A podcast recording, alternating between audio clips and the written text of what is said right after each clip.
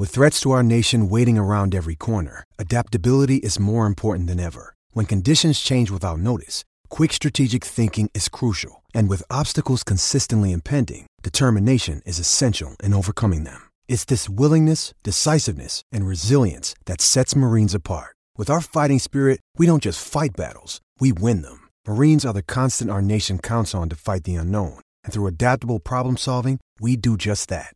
Learn more at marines.com. Phillip Slavin of the 1012 podcast here. Have you been listening to this show for a while and thought, you know, if that guy can do this, then so can I? Well, you're, you're probably right. And it's worth giving a shot. The one question you're going to ask yourself is how do I get my podcast out for everyone to listen to on iTunes, on Spotify? Well, you're going to need a hosting site. And if I may make a suggestion, go with Anchor. It's easy and it's free, which is great for podcast hobbyists uh, who aren't exactly expecting this to make a lot of income, especially starting out. Anchor is fantastic. Anchor by Spotify is the easiest way to make a podcast with everything you need in one place. Has the tools allow you to record and edit your podcast right from your phone or computer. And when hosting on Anchor, you can distribute your show on listening platforms like we mentioned Spotify, Apple Podcasts, and more. It's everything you need to make a podcast in one place. And again, it is totally free. It's fantastic. It is what we use. And if it's what we use, it's what we're going to suggest to others. So download the Anchor app or go to anchor.fm to get started. Again, that is the Anchor app or anchor.fm to get started with your podcast.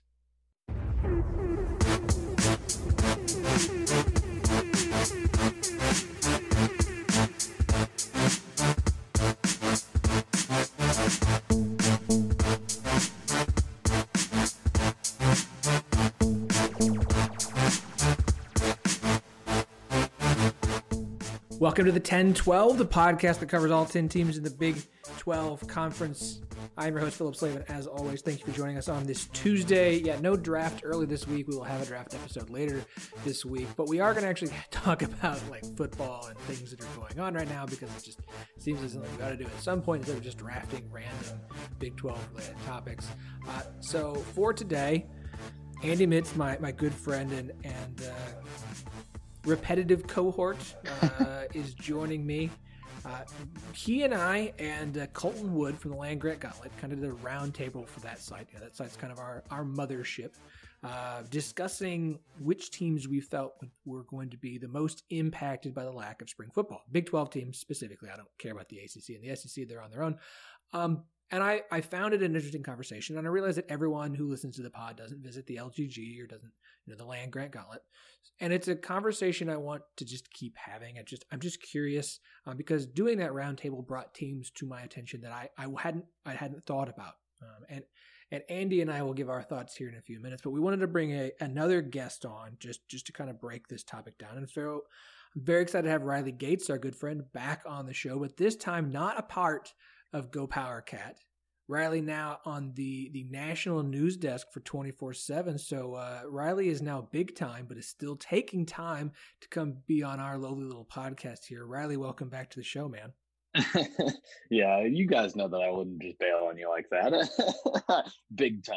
We'll, we'll, we'll roll with it. We'll roll with it. Phillip, does this now make him like the biggest guest to come on the podcast? Um, I mean, yeah, we could, we could go with that for now. I'll go ahead and add that one to the resume. I mean, I have. Yeah. I got like like Matt. I've had Matt Brown on a couple times. Mm, true. Of uh, of SB Nation. Um, trying to think. I haven't had any like sitting coaches before. It's at least arguable so. now at this point. Sure. Yeah. Yeah. Yeah. No, it's arguable. Like, and uh, if that tells you the, the, quality of guests that we bring on the show, it, it should uh, because we like. No, no, no. I mean that as a compliment. We like Riley. Mm. Now, now we can uh, now we can brag even more about having him here. Uh, so Riley, Andy, and I, of course, will talk about our our let's say picks for which Big Twelve team is is the most impacted by no spring ball because eh, and and we've written about it. But I wanted I wanted to get you first without our our influence of our thoughts. Um, so for you, one one team, or if you've got a couple you think are kind of a one A one B, who do you think are the teams who are, who are being hit the hardest by not having an opportunity to, to play this spring?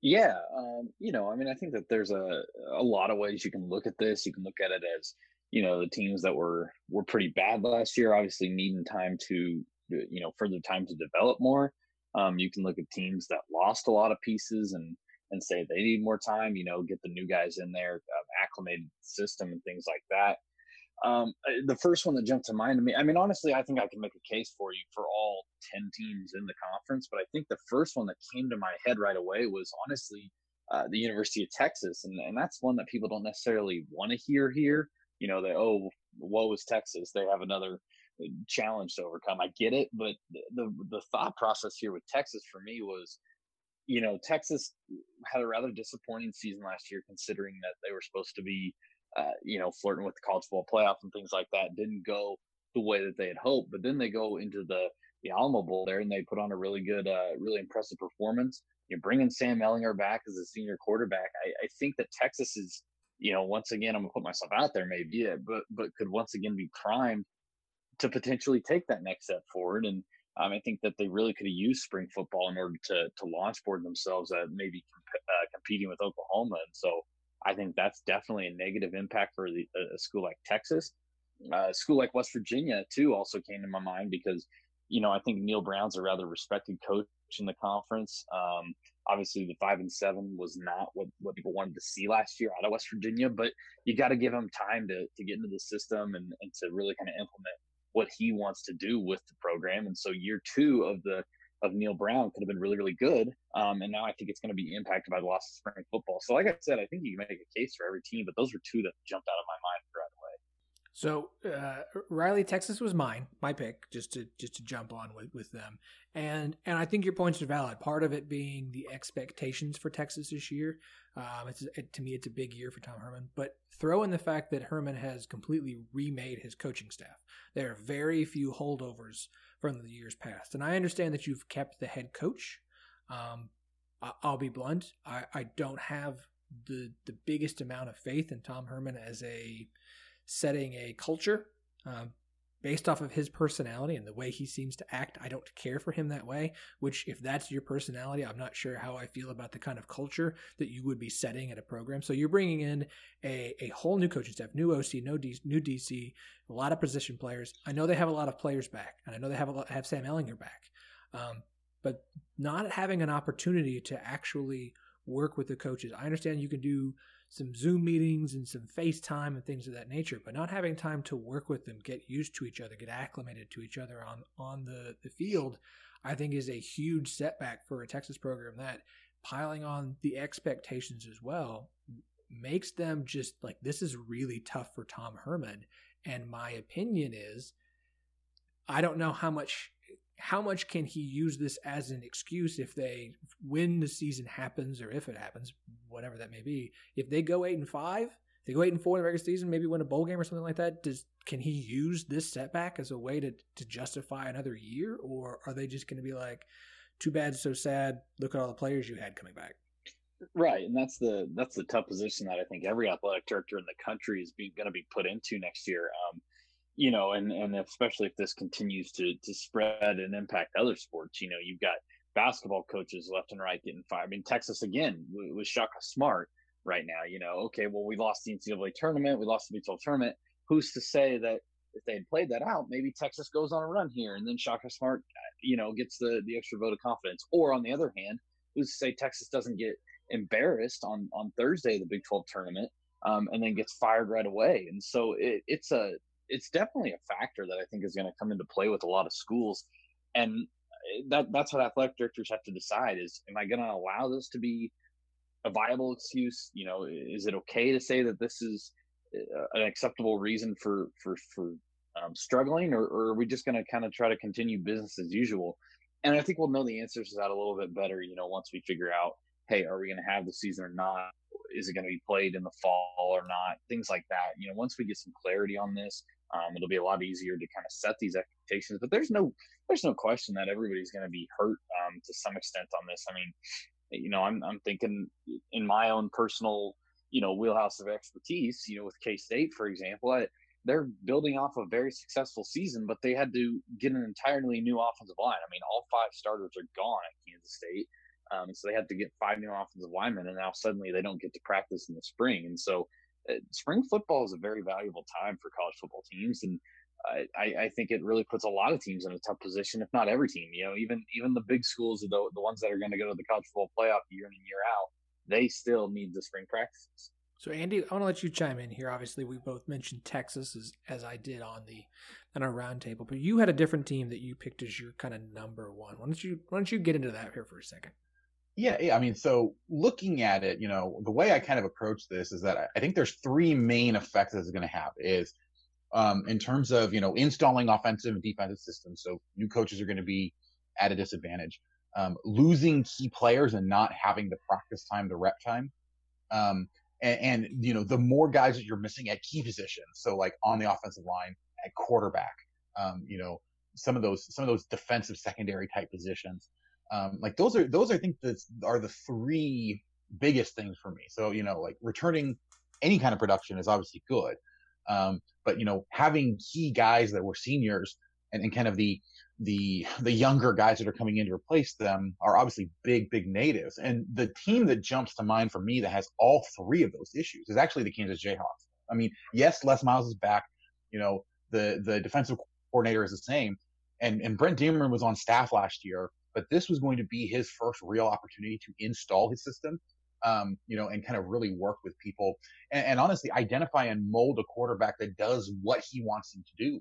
Um, you know, they're, they're losing Carter Stanley. They basically have six different quarterbacks that are on the roster at this point, and nobody really has any idea of who is going to be the guy you know that that is going to take over there. And so I think that's what bumps Kansas up to me over over a team like Texas. Texas has a bunch of guys coming back, especially on the offense, um, you know, and they have a, a senior quarterback in Sam Ehlinger who is going to know how, you know, how to run this type of stuff, has that experience. And while some of the details may be different, you know, I, I still have to feel like the main systems that they're going to try to install are going to be very similar.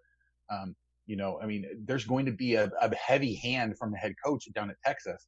Um, you're, you know, that is going to kind of really push things along. We've actually seen at Kansas when, when Les Miles was heavily involved in the offense. It was not working very well, and Brent Dearmon really kind of changed it up, and that's when they kind of saw any of the success, success that they had. So it's going to be extremely important for them in the spring to be able to install that offense, to identify a quarterback. They're missing people on the offensive line. You know, had had some guys graduate, have to essentially redo the offensive line. You know, they're they're losing a bunch of key guys in in the secondary um, on defense. You know, um, and so like they have a lot of stuff they have to replace, and it was going to be absolutely critical for them yes, they don't have the expectations.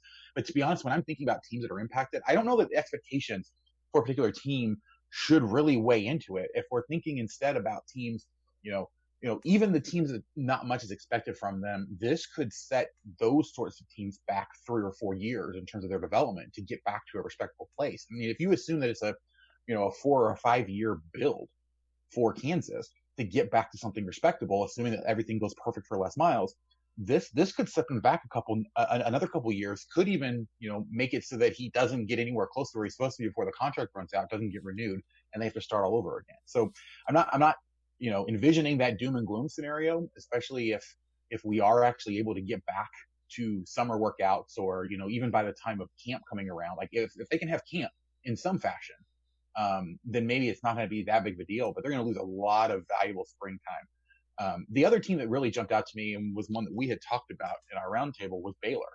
You know, Baylor has a brand new coaching staff, um, you know, completely brand new coaching staff, and so there's going to be a lot of things that they're going to have to do.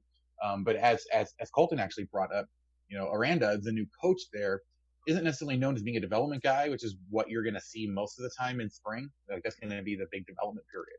Um, he's more of a take what he has and put you know put all the pieces together and come up with something that works. And so it's a little bit more flexible. I think in the short term, it's probably a little bit easier for someone like Baylor to, you know, overcome this disruption because you can go over a lot of the scheming on those meetings. The only thing you're really missing out on is reps in terms of running things. So, um, you know, Kansas was a, I think a, a fairly significant, the more I think about it, the more I think that Kansas is probably the, the hardest hit um, but I think both Baylor and Texas are also going to be hit extremely hard in this as well. Riley, any thoughts? No, I mean I think those are. Uh, I, I agree. I, those are also other teams that popped in my head. More so KU than Baylor. Um, probably because I you know tend to think in this area of the country a little bit more. But uh, you know, at KU definitely is at a very pivotal time the program's future, um, just with with grooming future coaches, and and yeah, I mean, I think they have the ability to take a step forward, but when you lose the when you lose the spring practice time and you're a team like KU who is just desperate for anything to build off of, man, you know, it, it's really tough to continue to build and, and also for fan excitement. I mean, you know, spring game probably going to get fan fans excited, but now you can't have that. So it's a, it's just a really unfortunate time all around, I think. Yeah, no, absolutely. Uh, Baylor makes a lot of sense. I agree with Baylor there. And I, and I, you know, we, we talked in the roundtable. I understand the Kansas points. I think that's, that's big because I do think it is, you know, do you want to balance looking at just this year or moving forward? Because I, the stuff with Tom Herman is, if there's no football season, I don't care how much money you have, no one's firing anybody because no one's going to want to pay any buyouts and pay a new head coach. So I, I think that's a big deal. Even if we do have a football season and it's later, with schools looking at some pretty uncertain financial situations across the board, it's going to be hard to justify paying somebody millions of dollars not to do their job and then having to pay someone else on top of that millions of dollars to come in and do the job instead. So um, I, I do think this, whatever happens, fall, spring, not at all, is going to have an impact on uh, whether or not coaches are let go or hired. Um, it's kind of why we saw, you know, Shaka Smart retained with with basketball. It's why we didn't see very many coaching changes except for a few smaller mid-major schools in basketball. And I think that'll be the same case here with football, unless someone just really wants to get rid of their head coach and can do it for cheap. Um, so so outside of those schools, you know, Riley, you made a good point that you you could see a case for for all ten schools because everybody's got something that they had had plans for in, in spring. You know, I, I cover Oklahoma State pretty closely, and I can look at it and say you've got Spencer Sanders, who's coming back from from thumb surgery and and needs to progress. You know, there's some expectations for Oklahoma State to be able to compete for a Big 12 title this year. Um, without adding a lot of major pieces, new pieces. Obviously, they got a lot of things that come back with Chuba Hubbard and Tylan Wallace. They're not adding a piece that makes you go, oh, that that sets them over the top. So really, what we're talking about here is progress. And without spring brawl, how much how much progress can Spencer Sanders make? Um, you have Tylan Wallace, who's who's still recovering from an ACL injury. How much I don't know how much he would have done in the spring, anyways. But that's still time for him to be with the team and, and continue to to heal and be around his his trainers, which I think makes a difference. Um, so, if, so you look at Oklahoma State, also no offensive coordinator. Um, obviously, you know, I just went absolutely brain dead on the wide receiver. Kasey Dunn, thank you. Kasey Dunn, wide receiver coach, has been promoted to OC. He's a first time OC. He may have been with the program for a while, but he's new to this position. New quarterback coach for for Spencer Sanders to to get used to with Tim Rattay. So when you look at Oklahoma State, there's a there's an option there. Similar thing with Oklahoma, breaking in a new quarterback. I understand that that um, Spencer Rattler has been with the program for a full year. I mean, that's that's a nice thing to have, but it's still going to be his first year as the starter He's not played meaningful minutes at Oklahoma. Um, and while we all trust Lincoln Riley as a as a quarterback guru at this point, after what what he has done so far there in Norman, it's still nice to be able to have a spring um, where you're the guy, and that's a big thing I think with with Spencer Sanders as well. It's the first time for both guys to go into spring without a real com- without competition. Like they know they're the guy. Like we can we can say that OU quote unquote quarterback competition because Lincoln Riley likes to say that stuff because it's coach speak and blah, blah, blah, blah, blah. But for two guys who have not had a spring where they are the number one, there's no one else really competing to take that from them. It's, it's big for them not to be able to have that. Yeah, definitely. I mean, I, I think um, Oklahoma was honestly probably going to be the one that I would say like they're the least impacted. Mm-hmm. Um, but it's it's tough to say that. You know, hey, we don't have a spring. You're still not impacted. Everybody is impacted clearly. Um, the only reason I wanted to, to, lean to Oklahoma, if there was any team that could probably battle it off the best, is because they have had so much change at the position over the last few years. Um, the quarterback position that being, and and you know they they seem to pick it up and run with it. I mean, their offense, I, I don't. The word system quarterback system receiver. You know, that I don't think that that's appropriate. I don't think that that's um, showing enough respect to what Lincoln Riley does. But I also think he's a good recruiter. He gets the right guys into his system, and once they get there, they flourish. So. I, I mean, look, if they said, "Hey, no spring football, we're going to start at practice in August. We're going to play the season as usual," I don't think Oklahoma. I think of all the ten teams in the conference, Oklahoma would be the least impacted. That's just my opinion. Yeah, I mean, I see Lincoln Riley as similar. I mean, not you know the parallels aren't exact, but um, in in terms of a guy you know at, at the college level that could pretty much plug anyone in and make a competent offense out of it, kind of in the way that Andy Reid does in Kansas City, uh, you know, for so long. Lincoln Riley can do that sort of thing. He's had multiple different types of quarterbacks at Oklahoma, uh, and having a guy like Spencer Rattler be on campus and actually working with the coach, and you know them already having that kind of time, I think you know honestly, quarterback is the most important position on the field, and having a competent quarterback who knows what they're planning to do and how they want to run it is a huge leg up on anyone else that is having to install a new quarterback and having to deal with new systems at this time. Oklahoma is the one that you feel the most rock solid about. And so it's hard to say, you know, that they come anywhere near um, being the most impacted by this just because I think they have a lot, all of the key pieces that you need. They have those there. And it's just about fine tuning at this point. Yes, this could potentially be the difference between them making a college football playoff and, and, you know, and actually going and having a good run, um, or may you know not making a college football playoff at all, and maybe even potentially losing the conference to a team like Oklahoma State if everything falls right for them. But I don't think that you're going to be able to point back to this and say, oh well, they weren't prepared because we didn't have any spring ball. It's instead just going to be that you know there had to probably have been some sort of break during the season, um, whatever kind of season that we have, that would cause them to switch problems. Yeah, I think those are good points. Okay, I want to I want to change direction here just for a second. I don't, I don't want this to go too long, but I had a thought as we were sitting here and, and talking. You know, we're talking about who's most impacted, and, and part of that being expectations for 2020. Um, uh, most people probably seen by now. There's a there's some uh, an interview or an Instagram post. I forget where it came out, but Chris Fowler talking about one of the real possibilities for the college football season uh, because the idea of the season starting as normal is becoming less and less and less realistic, and it wasn't that realistic a couple weeks ago.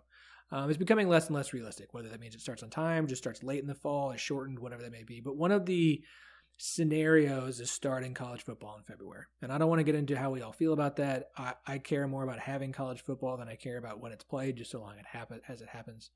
But that kind of leads me to my point. Of the 10 teams in the Big 12, who and everyone is going to feel the impact if college football doesn't happen financially. Like everybody everybody is. But set the the finances kind of aside for a second. Of the teams who which team do you think needs this 2020 season to happen the most? Um riley why don't, why don't you start us off here? Oh boy. That's a that's a really tough question. Um you know i i think that uh I think uh, you got to say to an extent, and I, my bias is probably going to show here, but I think K State is one that definitely needs it just based on, you know, how bad this last basketball season was. Um, you know, I know the ticket sales dropped off massively, and and the fact that the future um, of the basketball program is a little bit in question right now. You know, if, if you're if you're thinking if you're trying to you know say, hey, we want a, a sound athletic program across the board, you know, you got to have you got to have all your teams competing somewhat. And if basketball's sitting here, you know, year in and year out, struggling, oh, every three, four years they have a massive rebuild. You need that steady to lean on. K State's program that's always needed a steady football program to lean on, and and you know they have that right now. They don't have the steady basketball program. So if the basketball team continues to struggle and there's no football, I mean, it's just it's going to be a really long, you know, full year process here. You know, if you date it back or you go look forward to March, and if you didn't have football, I mean, it's going to be in a really tough, really tough position. Um, but you know, I, I think everybody's going to be like that. I mean, I could say the same for Iowa State. They they had a pretty tough basketball season. They haven't been, you know, all that successful. Hey, maybe they can build off the momentum that Matt Campbell has it at Iowa State right now. I mean, for me, that's kind of the way I see it. Is those programs that just need football because that's where they get their their excitement. That's where fans completely buy in. Those are the programs that jump to my mind right away. Yeah, I mean, you kind of stole my thunder with your secondary one there. I would have to say Iowa State. I realize that it's important for Kansas and and Kansas State as well, but um, you know, in terms of consistent program, like Iowa State finally has a football program that's rebounded. And if we're just talking about the football season, and we're not talking, I mean, like if if we get into February and we haven't had a football season, it doesn't look like they're going to have one.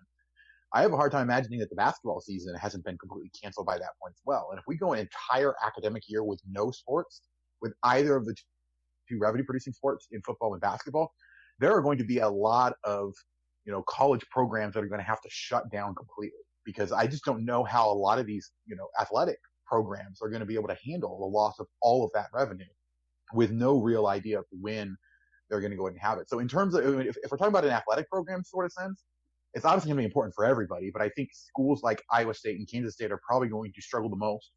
Um, whereas, or, you know, even potentially any, any program that is looking at, um, large payments out to coaches that they fired recently. I don't have those off the top of my head. Um, but you know, I mean, even, even a school like Kansas who's going through this whole David Beaty lawsuit thing, which is a completely different topic that's absolutely ridiculous. We could talk about for, I, I could talk about that for 45 minutes on its own. Um, but even those sorts of things, like having to have those big payments coming out when you have so much economic uncertainty as, it stands right now, it's going to be super important for everybody in the conference, but especially those smaller schools to get that kind of revenue and do something to salvage the season just so they can have that. Yeah, I think Iowa State's a really good pick here. Um, I think I think Texas is a solid one as far as football. Um, there's again, there's a lot of expectations. There's a lot of what you need to see from Tom Herman, and, and if they have to take another year off with how last year went, how much harder, how much more pressure does that put on Herman in in a 2021 season if this year's doesn't happen? Um, I would also point to Oklahoma State, and I know let's just say I'm like like Riley, I'm kind of pointing to the things that I know the best, but you look at a football team where after kind of two kind of down years for Gundy, following three straight 10 win seasons, everything seems kind of set up for them this year. Chuba Hubbard comes back, Tylan Wallace comes back, Spencer Sanders showed some progress. You've got year three of, of your defensive coordinator. Um, you've got a lot of young defenders who are now in their junior and senior years. You brought in these individual grad transfer pieces to fill and plug holes. This is a big year for football for Oklahoma State from a standpoint of if if once this stuff's gone, like you're looking at a 2021 and you look at across the board at the skill talent that will be gone, if they don't get this season, it could be a while before they build back up to this again. I don't think OSU is a 10 win three years in a row program at this point. I, just I don't. I think there was a little bit of flukiness in that too. Um, so this is a big year, and you you would feel really disappointed as an Oklahoma State fan if it doesn't happen. Same thing for basketball. After a couple of, of years where you're just waiting for Oklahoma State basketball to be good again, you look at the recruiting class they have coming in. The number one overall player in the class, in Cade Cunningham, he's a one and done. If you don't get a basketball season, I mean, everything that, that, that Boynton has been building recruiting wise has been building for this 2020 2021 year. And if something happens and it, it doesn't go or it's it's limited in some sort of way, man, if you're an Oklahoma State fan, this is supposed to be a big sports year for your top two programs. Um, if those don't happen, how long is it going to be before you're in a situation like this where you're you're primed and excited and ready for two teams to to finally do something that that you're excited for and to wow you and maybe you know it's that kind of just on the field stuff is is big. And I I think one other one I would be is you know we talk about programs that are that are building and trying to get there. If you're if you're Texas Tech and and and you look at last year and the injuries they dealt with, the quarterback issues they dealt with. Um, you basically were at your what like third string quarterback with Jett Duffey. Like I, he was he was not really the second option. You, Texas Tech needs and, and, and Matt Wells who's trying to build something there. Man, I would really hate for Texas Tech in a year where I think they can maybe hit six wins and get back to a bowl game and see progress start to be made. Um, I would hate for see Texas Tech not not to be able to get get a season going because man, if, if, there's a fan base that could really use a nice uh, a nice winning season, I, I in the Big Twelve outside of like Kansas, obviously, I think Texas Tech's one of them. Yeah, most certainly, and you know, it goes back to that um, you know second year of a new coach, just like K State, just like uh, Kansas, uh, all those schools that hired new coaches, you know, that year too. It's it's it's pretty crucial to have it, but uh, you know, it's it's looking really really uh, tough situation to be in, regardless of, of what plays out uh, coming ahead. The other thing that kind of jumped out to me, and we, we talked about this a little bit before we started recording, but in terms of recruiting, because it's going to affect recruiting, but if we don't have any season at all, um, you know, they've already kind of had all of the, the information about the spring sports, you know, for this year where their season got canceled and changing scholarship limits and doing all of this additional stuff to give them another year of eligibility. Um, you have to imagine they're going to do similar sorts of things, you know, for for everybody, you know, in in the football and basketball sport, like in the the, the fall and the winter sports. Um, but how do you account then for scholarship limits there? Are you going to have uneven increases in scholarships? You're going to have you know, because because every every team is going to have completely different situations in terms of seniors uh, who are on their last year of eligibility here, but nobody got to play. Um, you know, who's actually going to stay, who wants to leave. There's just going to be so much roster turnover that I don't know it's going to be very simple to sort out. And there's a lot of unknowns in terms of how that would affect people and how the and how the NCAA, you know, decides to deal with all of that. Um, are you going to have you know, essentially two full classes of people that are now classified as freshmen and moving up together.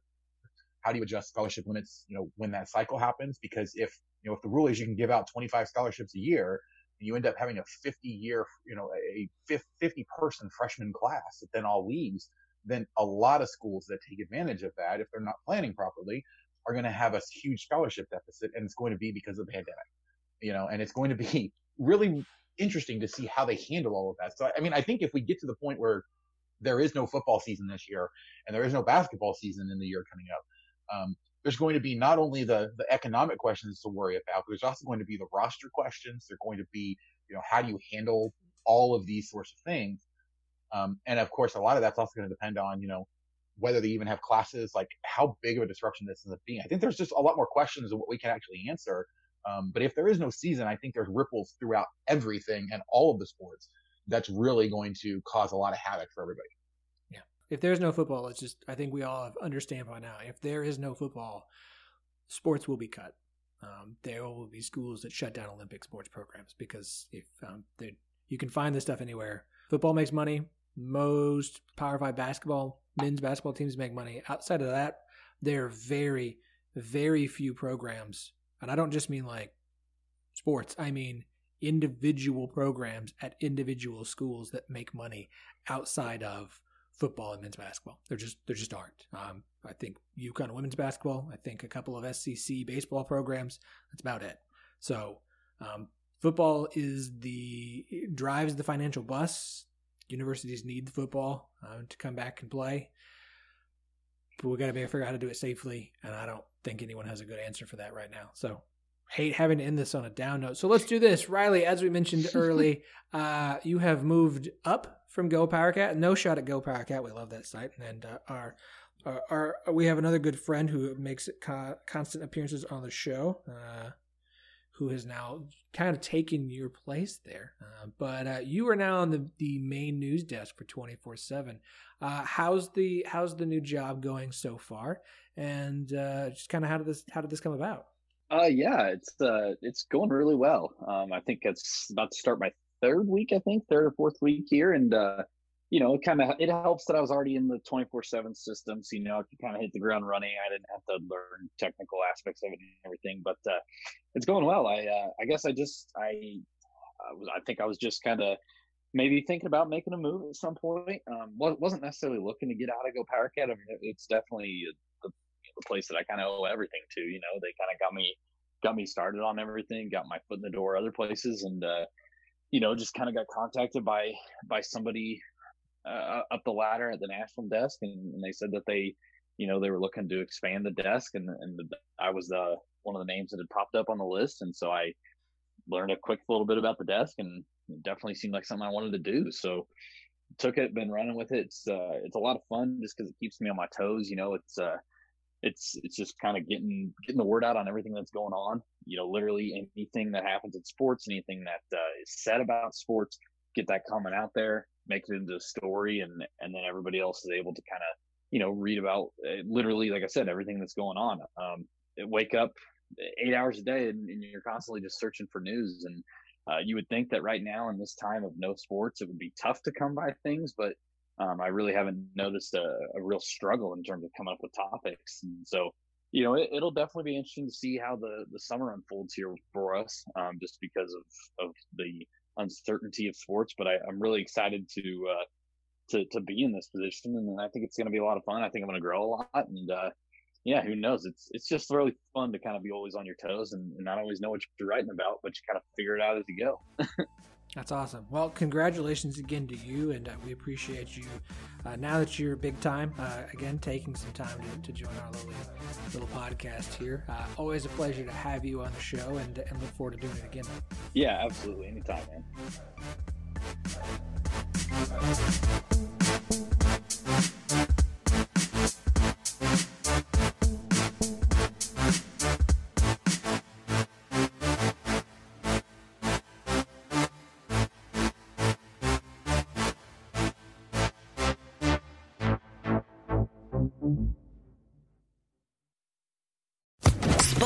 Podcast Network.